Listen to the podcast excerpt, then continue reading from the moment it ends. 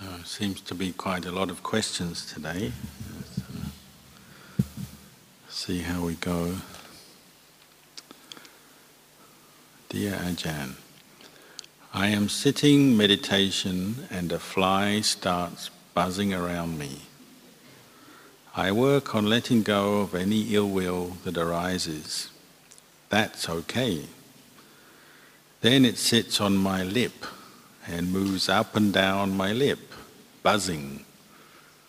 It's now much more difficult to just sit without shooing it away.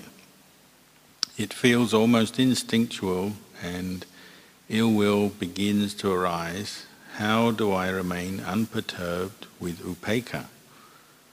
Similarly, with strong pain, how in practice does one watch without identifying in the middle of the strong pain.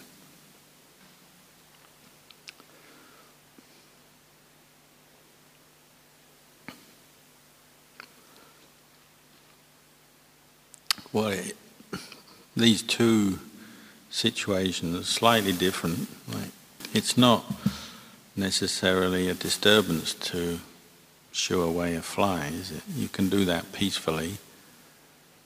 Um, you're not trying to har- harm it or kill it. You just brush it away gently with a bit of a bit of air and your hand move it and the fly goes. And you can still wish it well just uh, equal metta for yourself and the fly. You're protecting yourself from the germs of the fly.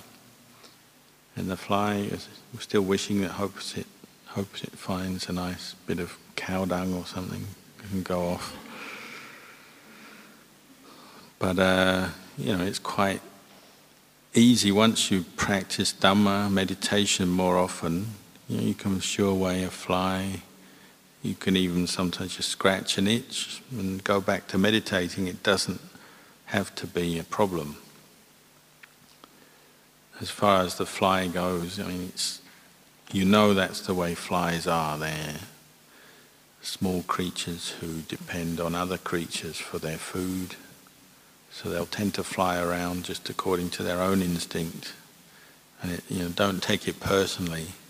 It's not that the fly is out to get you. It's just a fly, and flies buzz around people when they're near people. So you just say, oh, that's the way fly is. No need to get upset with it. Or angry. Just know that's the way they are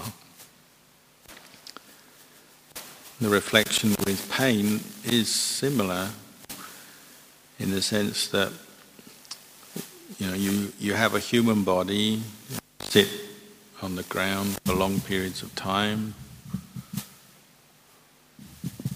you'll get some pain. That's not unusual. Um, different kinds of pain. There's the pain of some physical condition, an illness or deterioration in your body or an injury. And maybe that kind of pain you can't get rid of. It's there all the time, sort of in the background of your awareness. And then there's other pains that are more temporary. So that might be just when you're sitting cross-legged on the floor. After a while, pain comes up. If you move, that pain disappears. So if it's a pain that you can't get rid of, to do with illness or problem in the body, then you have no choice but to start uh, getting used to it and being patient with it and developing a, a good attitude towards it because it's something you can't get rid of. Um, so better to develop some metta, goodwill towards yourself experiencing this pain is a good starting point. Relax your state of mind, your anxiety about the pain. And then in the meditation, if you have such a pain, or in the case of these more temporary pains to do with legs and backs and things, you can experiment making pain the object of your mindfulness. So you turn your attention to investigate the pain with mindfulness put your attention exactly where the pain is, the very thing you don't like, you don't want, you put your attention there uh, to get to know it better. And through understanding it better, getting to know it better, often the aversion, the ill will to the pain will start to fade. But one has to go gently here because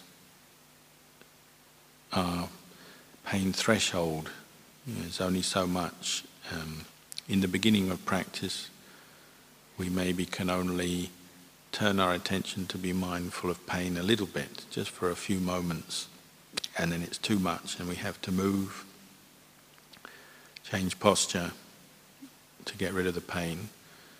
Um, but as you keep practicing, you may get better at it. Keep gently, you know, when pain comes up in your, your body during the course of the meditation, learn to gently turn the attention to the pain, ask questions about it, see exactly where it is, where's this feeling arising, how intense is it. And sometimes you find it's not as intense or as unbearable as you thought half the problem is what we think about the pain, not the pain itself. Because when we don't have much mindfulness and wisdom, we'll just, like the question says, we'll identify with the pain as me, mine, my pain, and ill will will start to arise because it's an unpleasant experience. But when you establish mindfulness, little by little, sending your attention there, the pain becomes just an object of the mind. The mind knows the pain, but is not thinking about it, anxious about it, worried about it, averse to it. It's just knowing the pain as one feeling. And the more continuous your mindfulness, the better your mindfulness, the better you'll be able to do that. So you may find sometimes that you can just sit with a lot of pain but it doesn't bother the mind. You just know there is pain, that feeling there, but you let go of the ill will. Other times, sometimes if it's not a very intense pain, sometimes the pain just disappears altogether. Through the power of mindfulness applied to the pain, it actually starts to fade out. That's also possible. And one other method is, of course, is to ignore pain. And also you can practice, just keep with your meditation object, the breath, or Buddha. And you say to yourself, well, this pain I understand, it's coming up, but I'm just going to completely ignore it stay with the breath. And when you're doing that successfully, maybe the pain just completely disappears as well. You find when you're peaceful, you can tolerate a lot of pain, or you'll find that the pain completely fades away from your awareness because you're focused on the breath or on Buddha. But especially in the beginning of practice, you have to take it easy because you don't want to discourage yourself. If you have a lot of pain, then experiment to find a more comfortable posture. So sit on a chair or sit in one position for as long as you can reasonably manage until you find it's just unbearable and then change posture, carry on meditating uh, in a new posture. Otherwise, what we, we do is we, we make ourselves miserable. If you're always trying to be uh, with the pain and just, just push yourself to be with pain in painful postures, you know, after a while, you might associate meditation with pain and unpleasantness. And then your mind just doesn't want to meditate because it always says, oh, when I meditate, there's pain. I just have to be with this pain. So it starts to become something you don't really want to do. It's not pleasant. So take it gently. But you'll find the more peaceful you become, the more mindfulness is present, pain becomes less of an issue.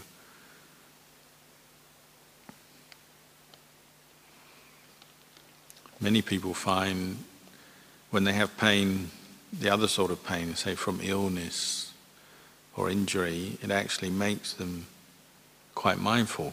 because they just can't escape it. So they they have to learn how to be aware and mindful of it, so that the mind isn't always in a state of suffering and anxiety or aversion.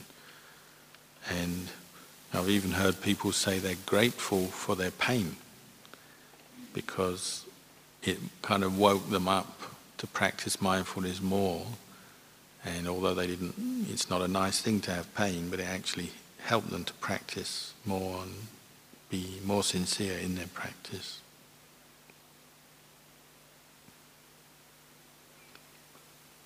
Question How can we practice living in the present moment in the world where we work, socialize with family, friends, work associates, etc. I can't see how we can be mindful in these situations.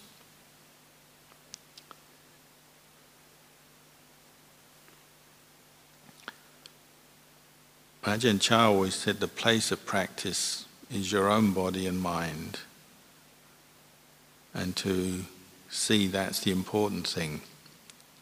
It's not being in the monastery or being at home or being at work. It's wherever your body and mind is, that's where your place of practice is. You can always be mindful of your body and mind in the present moment, wherever you are. So even if you're at work and it's very busy and stressful, you're at home where it's very, you're very busy and active, you're always with yourself, so you always have the opportunity to develop more mindfulness, bring, bring up mindfulness in whatever you're doing, whatever the posture, whatever the activity, whoever you're with. And partly it's an attitude thing. Partly we say, oh, I'm too busy to be mindful, so we don't try, we just forget it. it's just, we've already defeated ourselves by saying, oh, I'm too busy to be mindful. Or another common one is, I don't have the merit to practice mindfulness. Um, I have to do my busy job, look after the family. So again, I won't even bother. so sometimes we're actually uh, deluding ourselves or making excuses and you might say it's laziness, or you might say it's uh, we're just too finding excuses uh, not to practice. What we really have to do is turn around and say, how can I practice mindfulness in this situation with these people, uh, with this in this place, and work at it. You know, we have to be willing to put in the effort. And if you're at work, well, your job of work, you can make your object for your mindfulness. So if you're typing, that's your where your mindfulness should be with your fingers, the screen, the information that you're putting on there, spelling correctly and writing properly, with a, uh, trying to get some information down on paper. That's your that's where your mindfulness can be at that time. Uh, somebody comes into the room and gives you another instruction or a bit of information, well, you might have to stop that one task. You concentrate on that person and the exchange of information, the communication. That's where your mindfulness is next. When that's finished, then you go back to your task. Maybe at the end of that task, you've got a few moments, you can even go to the breath or Buddha just to really deepen your mindfulness back to yourself, how you're feeling, what you're thinking at that time. Then maybe on to the next task, or you go to lunch, or you go here, and do this. Your life is uh, full of many activities and tasks, but you can make each thing you're doing the object of your mindfulness. If you're with kids, then that, that's your mindfulness object, your kids. So if it's, you know, it's in the morning, getting them ready for school or whatever, that's your object. What do they need? What do they need? What advice do they need? You know, remind them to be uh, hardworking, not to fight, not to play around in class. to do everything that the teacher tells them, to be well behaved, give them the right instructions, give them their packed lunch, their bags, send them off. If you send them off yourself, drive the car well with mindfulness. When they come home, you check what do they need, what activities do they do, you take them, you help them with their uh, homework.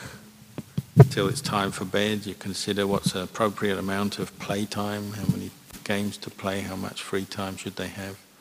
That's all mindfulness practice, mindfulness of kids, having kids. If you've got a husband or a wife, you know, mindfulness of your relationship, so you don't neglect that. You know, how to speak well with your partner, how to restrain your negative emotions so that they don't come out and ruin your relationship, how to be sensitive to your partner, you know, give them some time, some support, some help, see what they need, listen to them, give them good advice. Um, hopefully they do that with you. You, know, you. you practice mindfulness in a relationship, well, it works for you, and then it also will bring good, good results back from the other side as well. And part of mindfulness, they say, is knowing your duty in any situation at any time. so if you're a husband or a wife, you know, your duty when you're relating to your partner is, you know, as a husband, as a wife, your responsibility in the household, your responsibility in the marriage, your responsibility towards your kids if you have them, you, know, you have to share your time together, you have to run the household together, earn money, sort out your finances. That's all part of mindfulness practice. Um, the more we become mindful of our responsibilities or our duties, well, the more benefit we'll gain. You know, the better we'll be able to run our household, run our lives, uh, improve our relations with others. And you'll see when we lose our mindfulness, we lose a sense of personal responsibility or awareness of our duty, problems come. Ajahn, is it possible that the tsunami in Japan earlier this year had something to do with Japan's persistent hunting of great whales? The sea god king or dragons wouldn't be too happy seeing their beloved citizens slaughtered.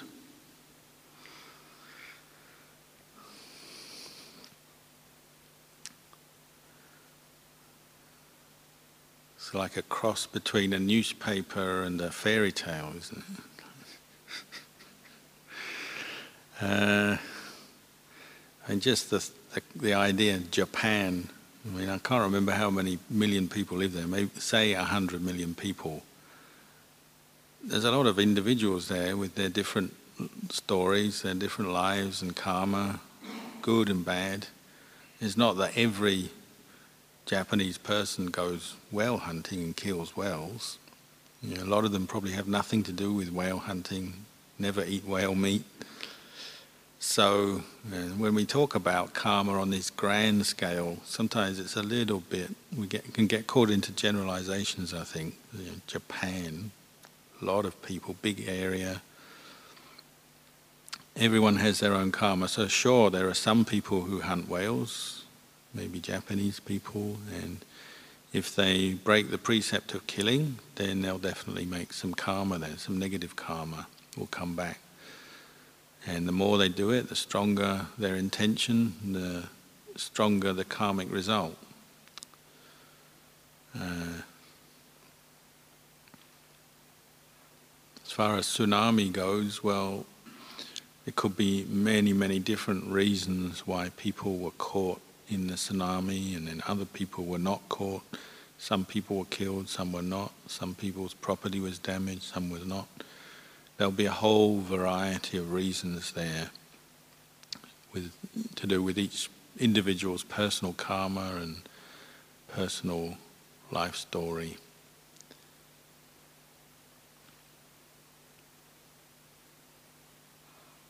It's almost too much to try and work it out, isn't it? You try and work out how could it happen to all those people at that time in that place. Probably the easiest thing is just to say, well, there must be some cause, some karma there. And people who lose their life, the Buddha always said, if somebody loses their life early, you know, they, they die before they're old, it's often uh, the result of the past karma of killing. But whether it's killing whales or killing other animals or other people, uh, we don't know. We don't have that ability to know. So we just have to accept, well, there's probably a cause somewhere. If somebody's died young in their past, could be long distant past or recent past, maybe there's some the karma of killing previously has come back, given its result, and their life is shortened, or they have injury. Uh, loss of property, maybe they've, in a long distant past, have damaged others, the property of others, so that karma has come back to them, and so on.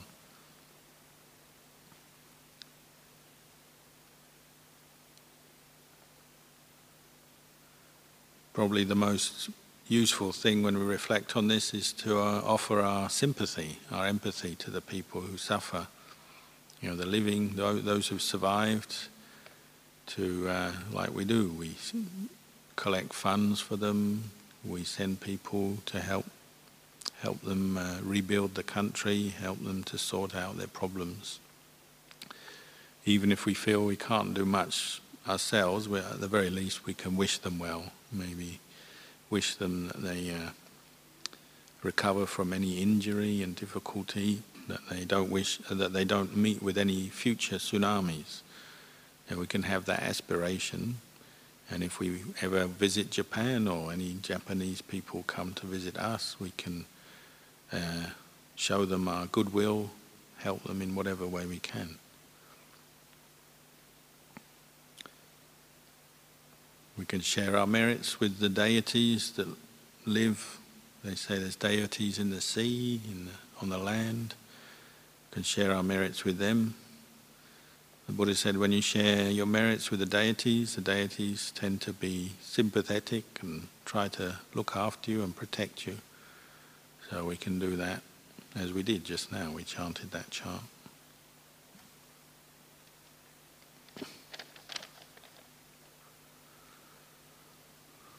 Thank you, Ajahn. I also thank the Venerable monks and Anagarikas the organisers, the helpers, and all the retreatants who support the retreat in different ways, especially by their good practice of keeping noble silence. As Ajahn has said before, keeping noble silence helps support the retreat. Is this also giving respect to the Triple Gem?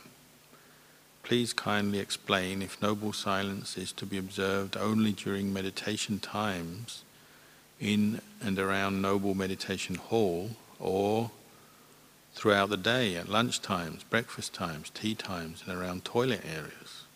Thank you again.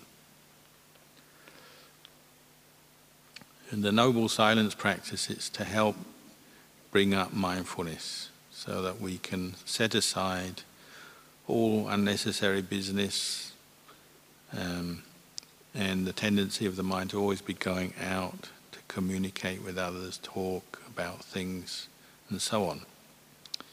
So many meditators find it a very helpful practice in a situation where they come into a large group of people for a short period of time, a few days, to cut out the talking gives you the chance to turn your attention inwards, practice mindfulness of body, and so on.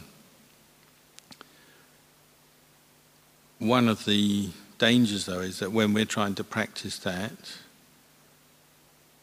we're no longer speaking ourselves, but our eyes are still looking, our ears are still hearing. So instead of enjoying our own noble silence and getting carrying on with it, we often judge others who aren't as silent as us. That's a very common reaction in the mind. We compare. And you know, we might be strictly keeping noble silence, but we keep noticing those who are not and falling into ill will or states of uh, negativity. That's quite common. So you have to watch that and see that it's a personal practice. If you have the strength, the discipline, the motivation, then it can be very, very helpful for your meditation. So it just cuts out a lot of extra um, distraction, uh, helps you conserve your energy helps you to maintain mindfulness on your meditation object very well.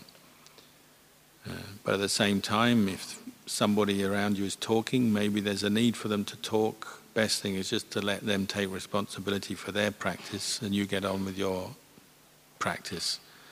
It's not something you can really impose on somebody, can you? You can't police them and say, you've got to be nobly silent, keep silent, keep silent. If they haven't learned to do that yet, then you have to just accept that.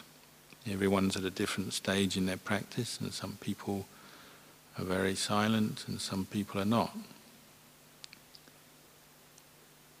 sometimes we get a fixed idea, we associate silence. Uh, if it's an arahant, they're probably just silent all the time, noble silence.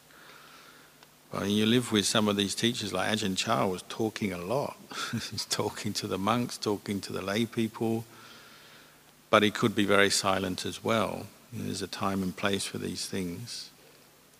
And sometimes our ideal is not yet in line with reality.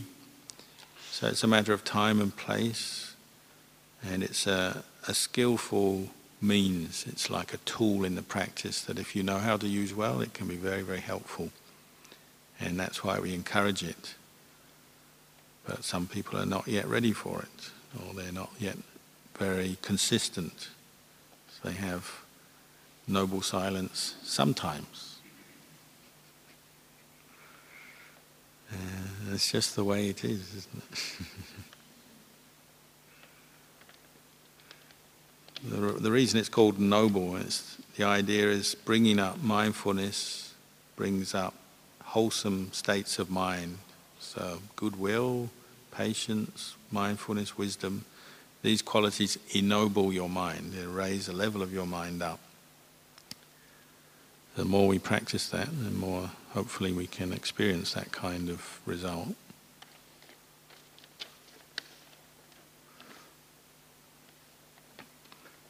In the West, mindfulness is taught without any discussion on the precept and other aspects of the path. Please comment uh, your thoughts on taking just one aspect and not all aspects of the teachings of the Buddha.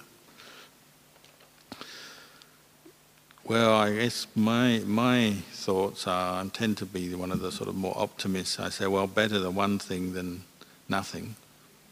So mindfulness without the rest of the path is still better than nothing at all. But you probably see the point. The problem is that Buddhism, it's, we call it the Eightfold Path. It has all these aspects, all these factors, and right mindfulness is at the center of it. So that's why we talk about it a lot, and it's practiced and uh, encouraged a lot. But it's true, you can't separate mindfulness practice from the precepts. You know, to be mindful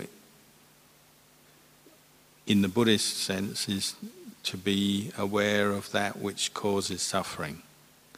Your thoughts, your speech, your actions, whatever's causing you suffering or the suffering of others is not good, is it? Nobody wants to be unhappy, suffering, miserable. So you cannot separate the practice of mindfulness from right livelihood, right action, right speech. You can't separate from right samadhi, right effort. You can't separate it from right view. It's all linked together. And this is probably one reason why there's people often get to a kind of point in their practice if they're just practicing mindfulness in a very kind of non-religious way, you know, as a therapy technique or in a sort of a meditation retreat, but without any other teachings to help them, explain them how mindfulness fits into the path, often they reach a kind of a block where they, they maybe improve in their sort of inner sense of peace and calm a little bit, and they certainly gain something, but they often are at a loss how to incorporate mindfulness into the whole picture of their daily life. Often they don't have the teaching in right view, say, you know, where where are we heading with this mindfulness? What are we supposed to be doing? I mean, the mindfulness we practice is it's a purification of the mind. You're learning to relinquish and abandon negative states of mind, negative speech, negative actions, that cause suffering. And the idea is eventually you actually purify your mind, uh, bring your mind to the point where it's free from greed, anger, and delusion. Mindfulness also is practice with wisdom, so not just practicing mindfulness, we're developing wisdom and insight at the same time, and that helps us again to purify the mind. If you just isolate mindfulness as a, just a sort of a, a simple technique for bringing the mind to the present moment, and you don't explain how wisdom is developed, and you don't understand, don't explain how precepts support mindfulness, and so on. So some of the things I've been talking about. Uh, then it's very easy for the person to get misunderstanding, wrong views about the practice, uh, not know where they're going. It's like giving someone half a map.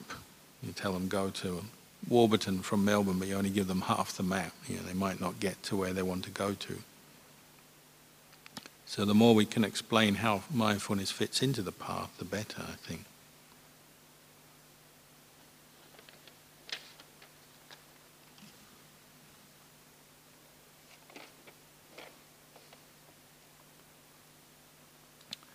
Why does Ajahn Chah open his eyes in his statue? because that's how the artist did it. We didn't ask for an Ajahn Chah with closed eyes, so he didn't do one. Uh, it's based on the model the image that was used uh, at another monastery. Uh, they already had the image there, so just took that image and uh, made a, a second statue. Very difficult to do a statue. That statue was made after Ajahn Chah died, so they can only work from photographs. And the artist who makes the uh, wax model first before you pour it in bronze had never met Ajahn Chah, so we spent a lot, lot of time kind of changing things and saying do this, do that, broaden this and shorten that and whatever. Um, but you know, you're just working from memory and from photographs. Uh, so it's never a perfect thing. The real purpose of the statue is, you know, to represent Ajahn Chah, and you recollect the qualities of Ajahn Chah, Sanghanusati. You recollect the qualities of one who has practiced well, practiced directly, practiced with integrity, with insight, one who has realized, developed the path and realized the fruit. And so it's a symbol or it's, a, it's an aid for us to recollect the qualities that we ourselves aspire to and try to develop in our practice, just as a Buddha statue is. Obviously, the statue, the artistic form helps, so people have different um, preferences with the artistic form, but they are just preferences according to our character.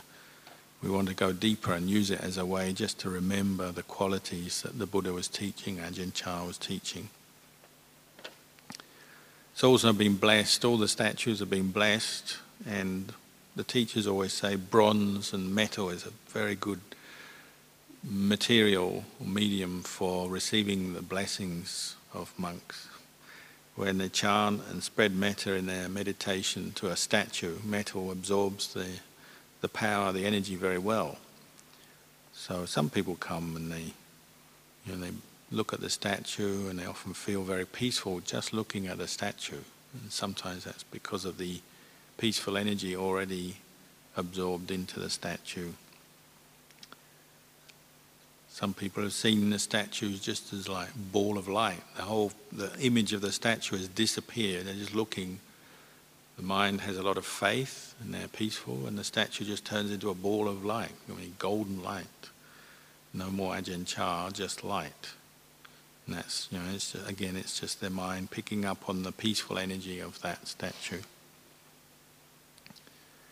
The white statue here's a, a Burmese Buddha statue. It's a statue of the Buddha sitting with hand touching the ground, night of his enlightenment.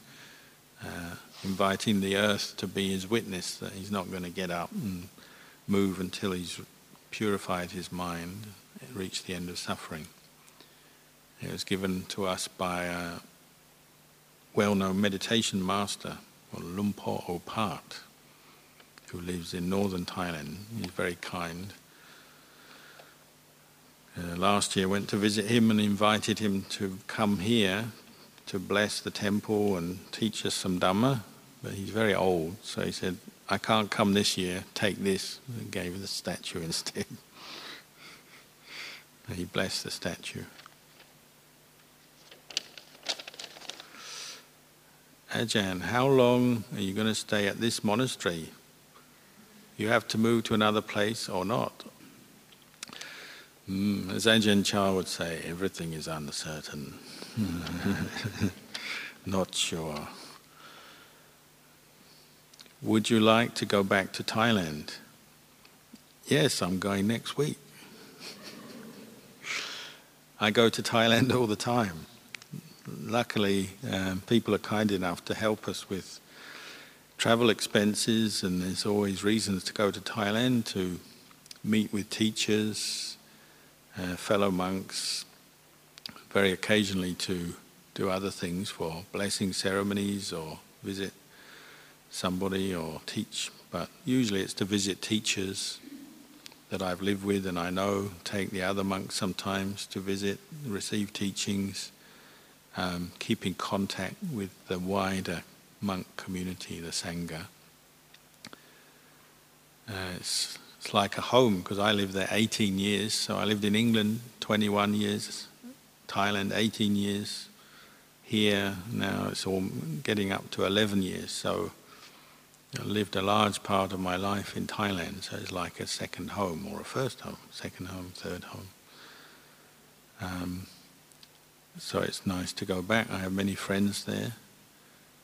But I also have a responsibility here because I uh, took on that responsibility coming to live here to stay in this monastery. So I'm not planning to go anywhere at the moment. But everything is uncertain, so I cannot guarantee.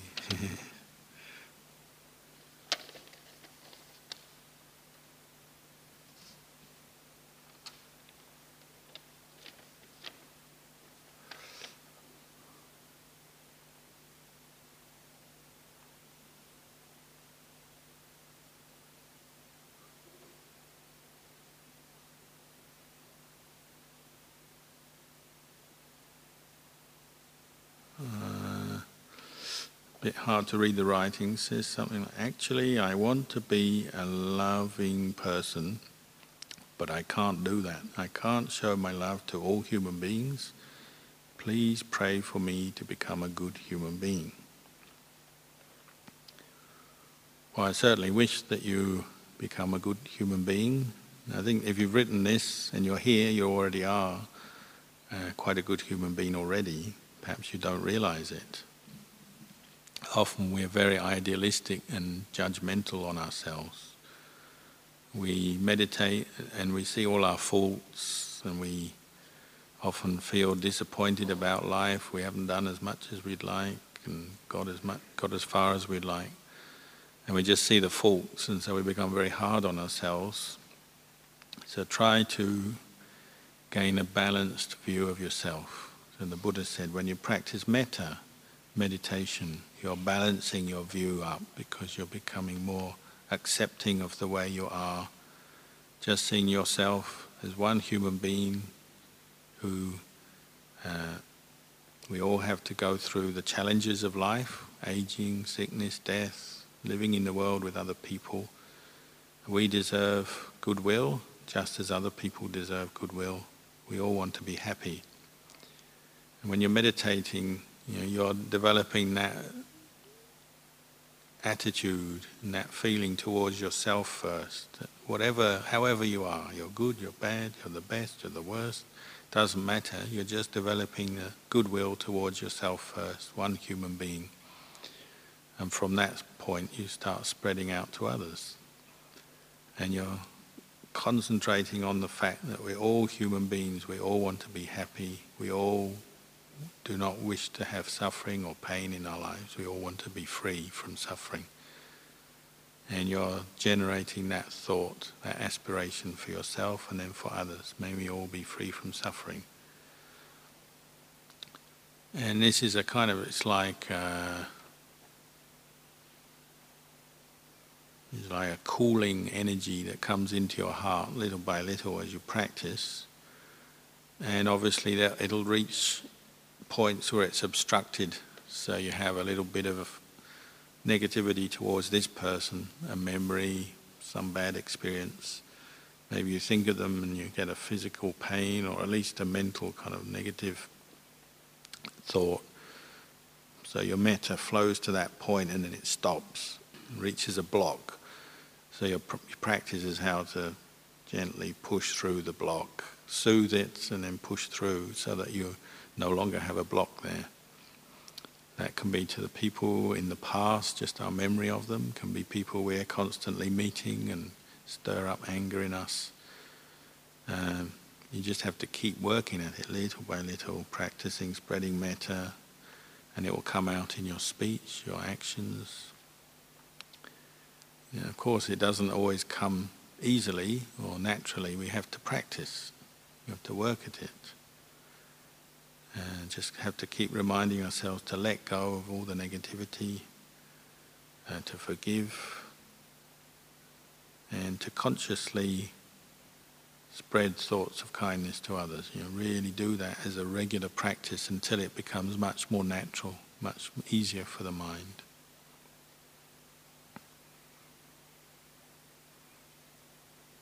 The ones who make us angry, they're our teachers, so they're helping us. Helping us to purify our mind, helping us to be wiser, more mindful. I always remember Luang Put, he's one friend of Ajahn Chah, enlightened master, he said when he was a young monk, he had lots of anger. He thought, how can I get rid of this anger? Originally, he thought, well, I'm just going to hang around with the people I like. We always think like that. But then he realized he still had anger, even though he wasn't meeting the people he didn't like. He, uh, he could see he still had anger for them if he ever did meet them, or straight away the anger is there, the ill will is there thought, this isn't the right way. So he changed it all around. He said, I'm only going to hang around with the people I don't like. And the people I like, I'll just ignore them. And he's a very disciplined, determined monk. So he did that very successfully. He spent all his time mixing and talking with and working with and, and spending time with the monks he didn't like.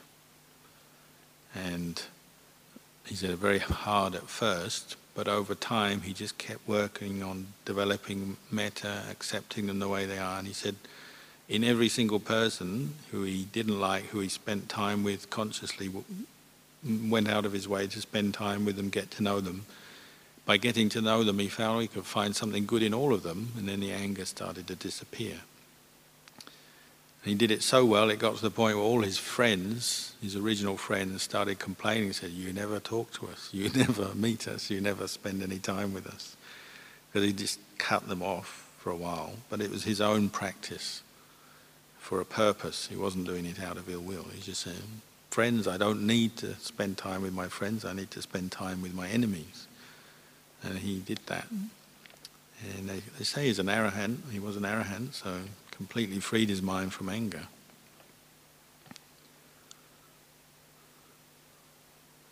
Why are some famous monks like Luang Pu Man, why did they have psychic power? What had they perfected in their practice? They had perfected what we call abhinya, the six abhinya. Develop samadhi, develop their sila, their samadhi, their panya to the point where usually we say perfected the samadhi to the level of fourth jhana. Based on fourth jhana, one can develop abhinya, the ability to know uh, the minds of others, to see the future, to see beings in other realms, and so on. How much psychic powers these practitioners develop depends on their past karma, how many lives they've been practicing, for how long, what kinds of practices they've done in the past will come through when they gain their samadhi. Then, as they gain samadhi, a lot of the psychic ability comes, and it just depends on their character and their past parami. Um, but it's a subject monks often don't talk very much about because they have limits from their vinaya, what they can say to laity, to non-ordained people.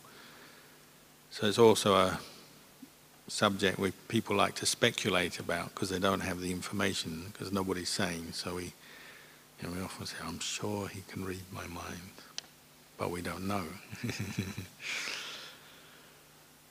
um, but sometimes people have their own experiences uh, there's many, you can read the biographies and the books where some of those experiences are related, stories about their great psychic powers. But the Buddha always reminded us, you know, psychic powers are not the aim of the practice. They're a, really they're a teaching tool for an arahant who's already purified his mind, let go of greed, anger, delusion, and he's teaching people out of compassion, and the psychic ability helps him to teach because he can see people's minds, or he knows their character, knows their kilesa, what they need to hear in a Dhamma talk, what practices they should do that will be beneficial for them. And just like the Buddha, he can see what they need, and he can think of, use his ability, his psychic ability to help teach them, point out things that they can't see for themselves, maybe. But they're not a goal in themselves. You know, some arahants don't have psychic powers or have very limited psychic powers. They come generally with those who have practiced over many, many lifetimes of meditation.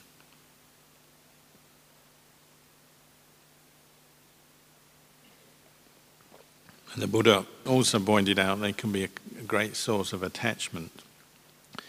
So if one develops psychic powers but without the Arya path, without Sila Samadhi Panya, or without Sila and Panya, just develops the Samadhi and the psychic power, it can become a great attachment, can make one very proud, lost in one's own self importance, because there might still be a strong sense of self or one could use psychic powers even for greedy purposes, and to make a name for oneself, a reputation, to impress people so they give one offerings, make a fuss over one. Or even possible to use psychic powers to get at your enemies. Somehow, you know, if you develop the fire kasina, you set your enemy on fire or something like that that would be someone without sila and without wisdom they would do that. So psychic powers alone are not the path and they're not the aim of the path. They're more like uh, some of the abilities that come out of compassion over practicing for many lifetimes, developing their, the subtleties of the mind. The, that particular practitioner will develop psychic powers and they can use them to help teach and help people. And you'll see how it affects people. Like if, if you meet a teacher who can read your mind, say, they know what you're thinking, they know about you more than you do, makes you very mindful, very careful. Suddenly, oh, better be careful what I think,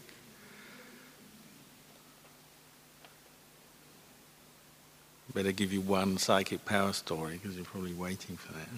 So, one time, we, many, many years ago, we went to Chiang Mai, group of monks and lay people going in a bus, visiting different teachers, um, many of them who reputed to have psychic powers. And we were driving towards the monastery of Luang Por Plien, who you've all got his thread now, so got thread from a monk with great psychic powers. And before we reached the monastery, the people were talking about the plan for the next day because we were traveling on. And they're saying, where are we going to get the meal for the monks? Where are we going to stop? We've got to buy food. Are we going to stop in the market and buy food? We're going to go to a restaurant. Are we going to find somewhere where we can cook our own food? And they're arguing and arguing, and then they saying, and some of the monks are vegetarian. We should get some vegetarian food. And someone said, well, we've got to have a bit of meat, otherwise the monks who eat meat won't be happy. And they started arguing, vegetarian, meat, cook it, buy it, restaurant, big argument. And the monks are sitting there sort of just patiently not getting involved at all. And there's this big argument going on in the back of the bus about food. And uh, got into the monastery and everyone went to see Plien and bowed paid respect, sat very respectfully, quietly. Plien just started giving a Dhamma talk and he just said, Food is just food. It's just a medicine for the body. It doesn't matter where you get it. It doesn't matter where vegetarian. It's not something to argue about. You, you really shouldn't ruin your relations with other people arguing over something so petty as food.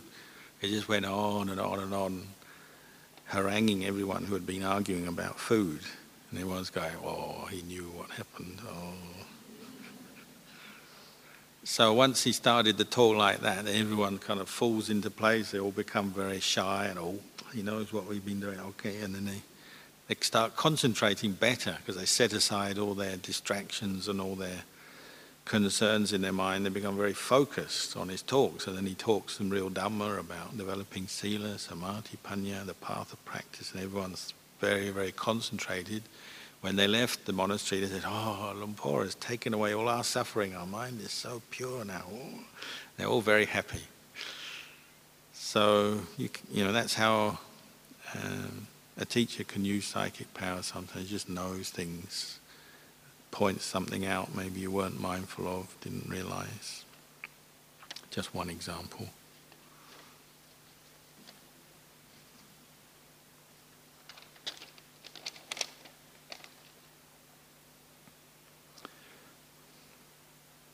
Ajahn, when you did the long night sitting session at Wat Nana Chat, where you and other monks allowed to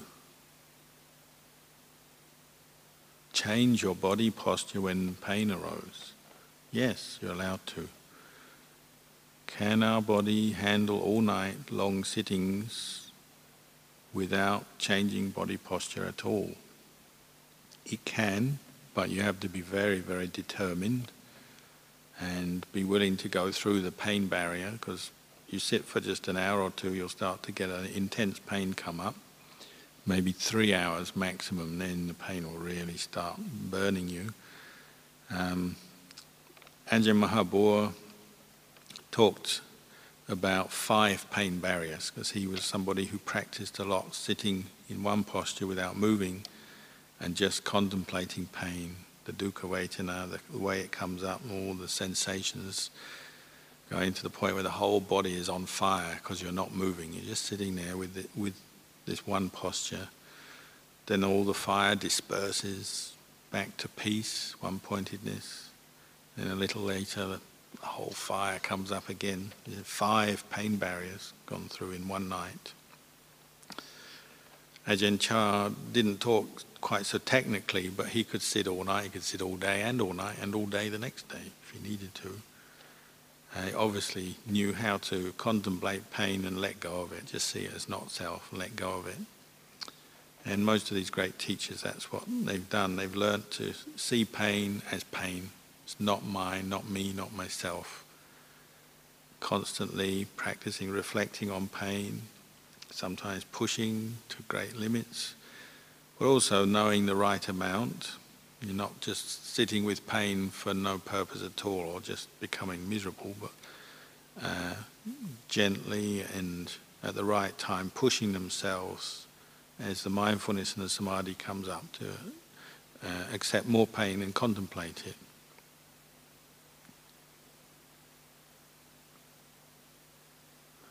What did Ajahn Chah say to the monks so one can sit longer and longer? He always said, be patient, oton, oton. because we can always do a little bit more than we think. As the thinking mind will always say, "Oh, enough. It's late already. Let's stop. Tomorrow I've got a busy day. Let's stop." Uh, the thinking mind will say, "Too painful," or maybe I'll do my knees in, or I'll get ill, or get some problem. Better stop. The thinking mind has excuses and reasons to stop, and you know, occasionally that's correct to follow that, but much of the time you don't need to follow that. You have to learn to set that aside and just keep practicing patience, seeing if I, if I can sit for an hour, well, can I sit for an hour and a half without moving? If I can sit for an hour and a half, can I sit for two hours? And learn through your experience. Just see what you can do to improve, and you, you'll find that helps your practice. Mindfulness improves sense of peace comes up and your wisdom, your ability to investigate things improves. But everyone's different, so you can't just compare with yourself with others. You have to know for yourself your limits and what you can do to improve.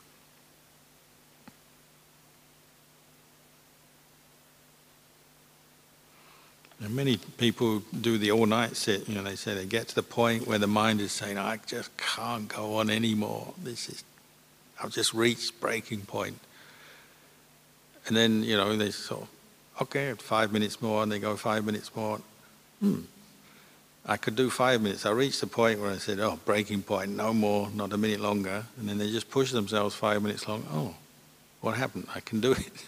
Where did all that thinking and all the worrying and all the, the rage go? You know, it's just the mood that comes out and goes away again. And you can go through many breaking points in one evening, can't you? You reach the point that this is the end, I can't meditate another minute. It's just a thought, and then it goes, okay, another minute. you can teach yourself like that, especially if you have a sense of humor. Thai รบกวนให้ท่านอาจารย์อธิบายการเตรียม ตัวตายก่อนตาย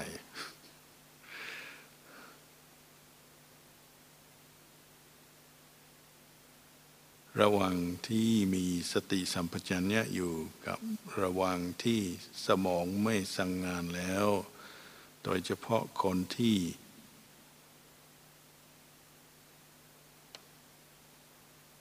ที่มี มีปัญหาเลือดออกในสมอง นอนนิ่ง แต่ไม่ตอนรับการใด ๆ เราควรจะพิจารณาอย่างไร เพื่อในวาระสุดท้ายเราจะได้ไปในทางที่ถูกที่ควร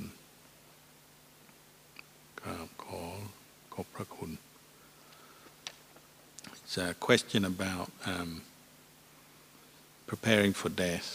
Um, maybe I'll answer in Thai first and give some explanation in English.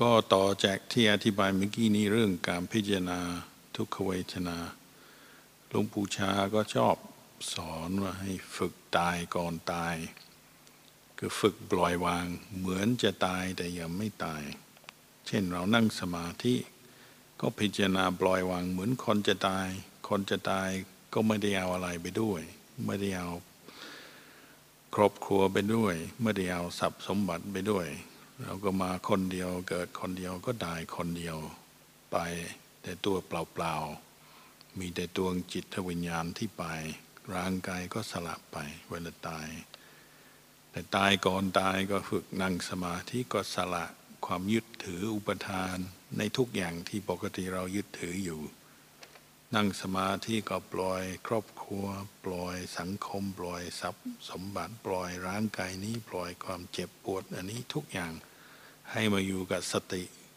ตัวเดียวอยู่ที่จิต อยู่กับพุทโธอยู่กับลมหายใจเข้าออก ให้จิตนิ่งเป็นหนึ่งตายก่อนตาย อาจจะมีอาการเหมือนจิตกับกายแยกกัน เสียงได้ยินอยู่ แต่ไม่หยุดติดแยกกัน ตัวรู้กับสิ่งที่รู้ กายกับใจแยกกัน เจ็บปวดรู้อยู่มีเวทนา แต่ไม่ยึดติดอยู่ตรงนั้น ใจรู้อยู่ แต่ไม่ยึดติดไม่ปรุงแต่ง ไม่สร้างความรู้สึกตัวตนในอาการที่เจ็บปวดนี่ตายก่อนตาย ฝึกอย่างนี้บ่อยๆ นั่งสมาธิปล่อยวาง ในขันห้าของตอนทั้งความรู้สึกของกาย ความรู้สึกเวทนา ความนึกคิดต่างๆ ฝึกปล่อยวางจนกระทั่งพลังสติขึ้นมา พลังสติพลังปัญญาขึ้นมา โอ้จะดีมาก จิตจะมีพื้นฐานเขาว่ามีหลักมีพื้นฐาน ถ้าฝึกอย่างนี้ บ่อยๆ ถึงเวลาถึงคราวจะป่วย หรือแม้ใกล้ใกล้จะตาย ก็ความกลัวจะไม่ขึ้นมาเท่าไหร่ เพราะว่าเราฝึกมาแล้วผ่านมาแล้ว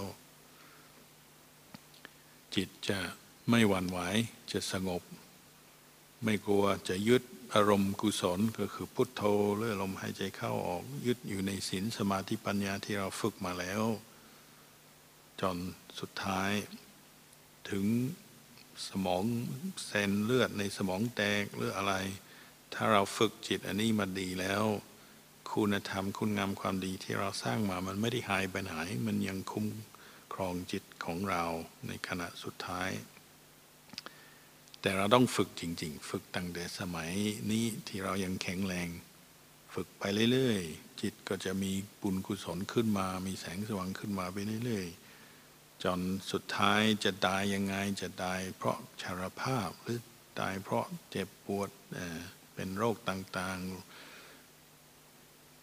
คุณธรรมคุณงามความดีที่เราเคยสร้างมาก็จะอยู่ในใจไม่หายไปไหนจะรักษาเรา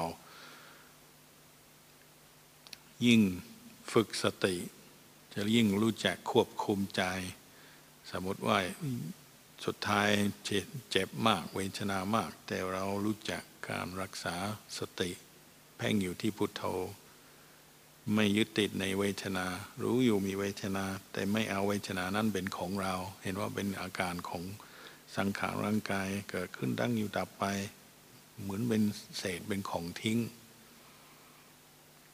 เราต้องพิจารณาบ่อยๆ ก็เลยถ้าเรานั่งสมาธิฝึกนั่งนานๆ พิจารณาทุกขเวทนาบ้าง ก็จะเป็นการเตรียม ตายก่อนตาย ฝึกปล่อยวางในอารมณ์ทั้งหลายที่ทำให้เราวันไหว คนมาดามาว่าเราก็ไม่เป็นไรตายก่อนตายปล่อยวาง ไม่โกรธไม่ยึดติดตรงนั้นคำพูดของคนอื่น หรือสถานการณ์ต่างๆ ที่เกิดขึ้นในชีวิตประจำวันเราก็ฝึกตั้งสติแล้วก็ปล่อยวาง ไม่เอาเป็นตัวเป็นตนขึ้นมา ตายก่อนตาย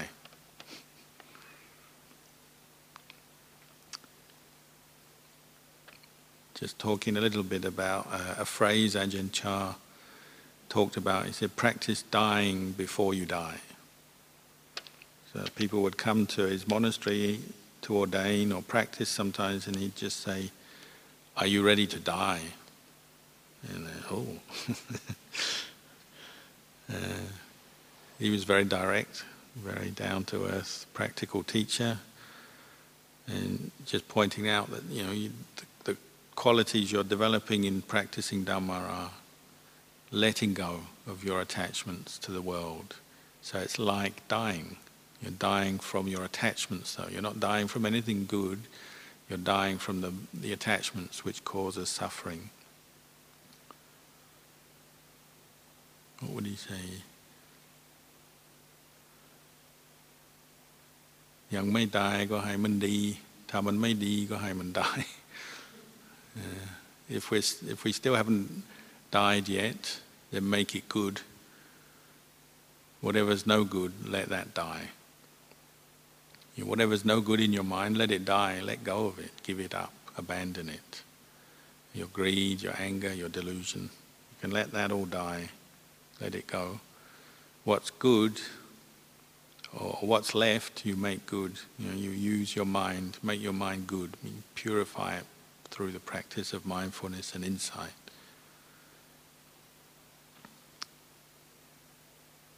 So we practice the Dhamma, we're practicing dying before we die. We practice meditation, mindfulness of painful feelings, very good practice for the end of your life. You don't know how you'll die, but for sure there'll be some discomfort and could be for a long period, could be ill in bed, in a hospital or at home. How are you going to deal with that? Well, the Dhamma that you practice through your life will support you, won't it? The mindfulness you practice, the um, precepts you've kept, the insight you've developed, the teachings you've heard, contemplated, and the insight you've developed, you can use at that time to deal with painful feelings, discomfort, and any kind of suffering that might arise associated with aging, sickness, and death at the end of your life. And the more you practice now while you're healthy, well, the more you're preparing for that moment, for that time. And that's what, when you know, the Buddha described, when someone dies, mind and body separate. The body is something you have to leave behind. There's nothing you can do about that. But the mind is supported by its karma. So, good karma that you've developed through your life that supports the, the mind into its next life, or ideally to nibbana. if we practiced enough, then the good karma we've made will be firm enough, strong enough to look after the mind right through death. That's all we can do, isn't it? All we can do is practice the best we can and then trust in the, in the goodness of our practice. The Buddha said, if you're afraid at the moment of death, if nothing else, think of the Buddha. You think of the Buddha, brings up joy, faith, makes you mindful, concentrated. If you can't think of the Buddha, maybe think of your teacher. If you have a, a living teacher, think of the teacher. And just put your mind in a wholesome state.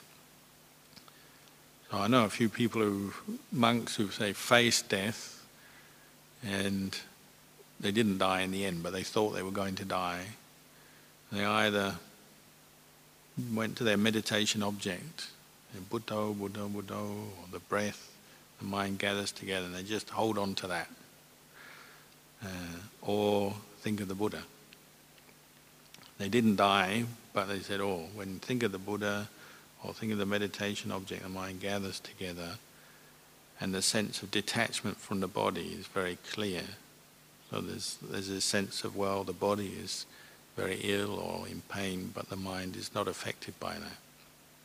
And that's the result of practice. Keep practicing, you can experience these things. Ajahn, please tell us about dreams. What is a dream? Can we be mindful in a dream? Can we practice metta in a dream? Well, the Buddha said dreams occur for a number of different reasons. A very common one is just mental proliferation. We think a lot in our day. When we're falling asleep, we go into the state half sleep, half awake, and dreams just come up, random thoughts, thought processes, and so on. However, there's also dreams that come about because we meditate and our mind is more peaceful. We've got mindfulness and insight. When you're falling asleep, sometimes that brings up a dream which is like a, a meaningful uh, reflection coming from the mind. It could be teaching you something about your life, something that's good, or pointing out something is wrong or bad. Could be showing you something that's about to happen in the future. Um, sometimes these are dreams prompted from outside, from, they say, from devas or teachers. Usually it's prompted from your own good karma, from your practice coming up, teaching you something. And we can be mindful in a dream. You can you know, have that experience where you wake up in the dream and maybe you're about to do something bad in your dream, but your mind says, no, don't do that. in a dream, you can have that experience. Um, or you can see how shameless your mind is. You're, you're doing something that your mind says you shouldn't do that, and you carry on doing, like a naughty boy or naughty girl. Can you have metta in a dream? Yes, you can. You can uh, maybe have a dream where you dream of somebody you don't like, or you're in a situation of conflict, and you have a choice, and you can either fight them or argue with them, or you can practice metta and just let go. Uh, you can see someone in a dream who's suffering and feel sorry for them. You can see somebody who's practicing Dhamma and feel great joy seeing that person practicing Dhamma. There's many different experiences we can have in a dream. Uh, so if it's a very vivid dream that you remember, maybe it's teaching you something And if you remember it, you can maybe contemplate it.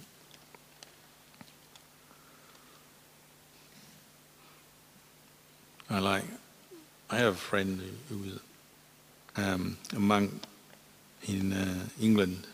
I remember he, when we were young monks, he had a, a good dream. He was a young monk, he had problems waking up at 3 a.m. with the morning bell and coming to the morning meditation. He liked to sleep in, snooze. But he felt this is not good. And he wanted to overcome this attachment, this, this kilesa. So he kept making this aspiration I've got to be less lazy, I've got to get up in the morning, come to the meeting on time.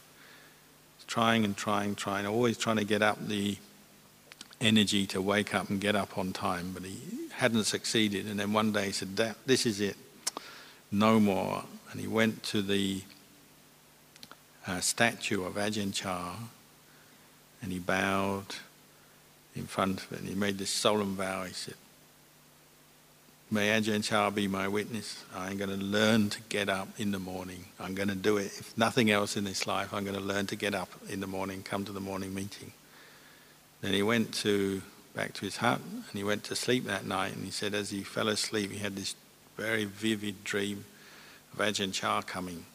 And Ajahn Chah, really bright, radiant. He was so happy seeing Ajahn Chah. And Ajahn Chah picked up a book. The book, I think it was book, it was um, Still Forest Pool book some of you may have read, Ajahn Chah pointed to, he said, this page.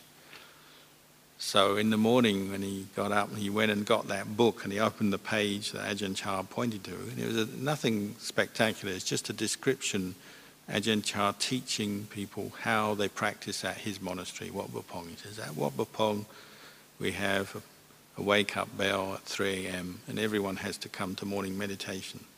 And he read that and he said, oh, something just went into his mind when he read that, having thought of Ajahn Chah, having read that.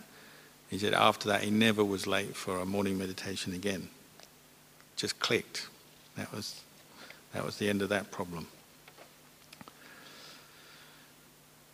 Dear Ajahn, I meditate around 3 a.m. morning time, uh, focusing on my nose tip for in and out of breath. It takes around 30 to 60 percent of meditation, and I will go back to sleep. 30 to 60 minutes of meditation, and then I'll go back to sleep. But I feel tired when I wake up. There is a feeling of lack of sleep. Is it normal for beginners to feel so? Please advise. Yes, it's normal to uh, feel sleepy and tired in morning meditations when you get up earlier than you're used to. It's normal, so it's something to practice with. On this retreat, we get up maybe a,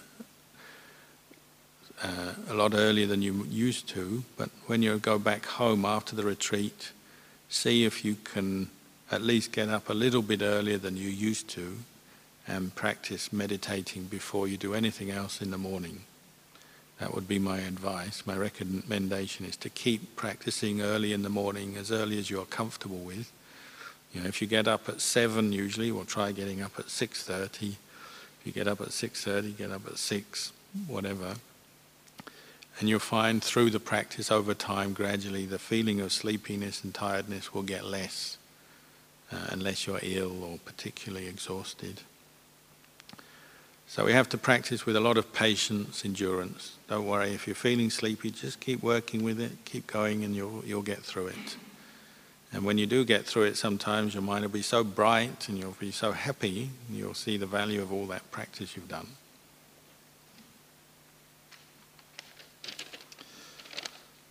Dear Ajahn, is it possible to contemplate the body whilst asleep? Uh, can't do much contemplation while asleep. Sleep is time for rest. You let the mind just sleep, just go to sleep until it wakes up. Then you start establishing mindfulness with Buddha, with the breath. Then you can start contemplating. I used to dream I was watching my lifeless body from the above room, above the room. Uh, thank you for inviting us all here for the retreat. When you dream, it's a state which we wouldn't say is asleep. It's in between awake and asleep. Say deep sleep or being asleep, you don't think. Your mind just goes into bhavanga and doesn't know anything. When you dream, it's this in between state. So you're just slipping in, going into sleepiness, maybe falling asleep at night, waking up in the morning, or even in a meditation, you can just fall asleep and have a dream and you wake up again. So you're not fully asleep. That's why you can dream. You can still have an image or a thought, feeling. And it's quite common people do have these dreams where their mind seems to come out of the body and they're looking at their body, uh, out of body experience. They can have it in an operating theatre, having surgery, be at home when they're uh, falling asleep, and so on.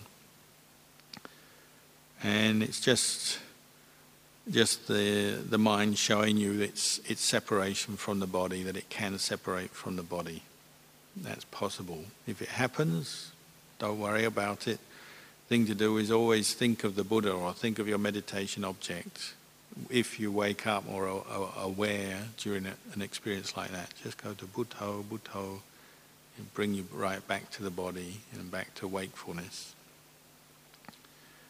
What you have to be careful of is that wish for such strange experiences to happen. Oh, when am I going to have an out of body experience?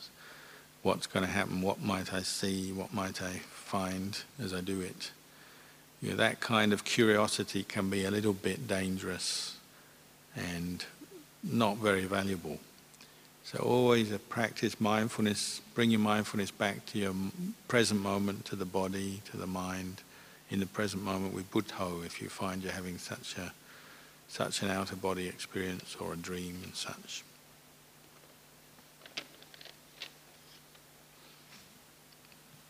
A lot of questions. Finish now.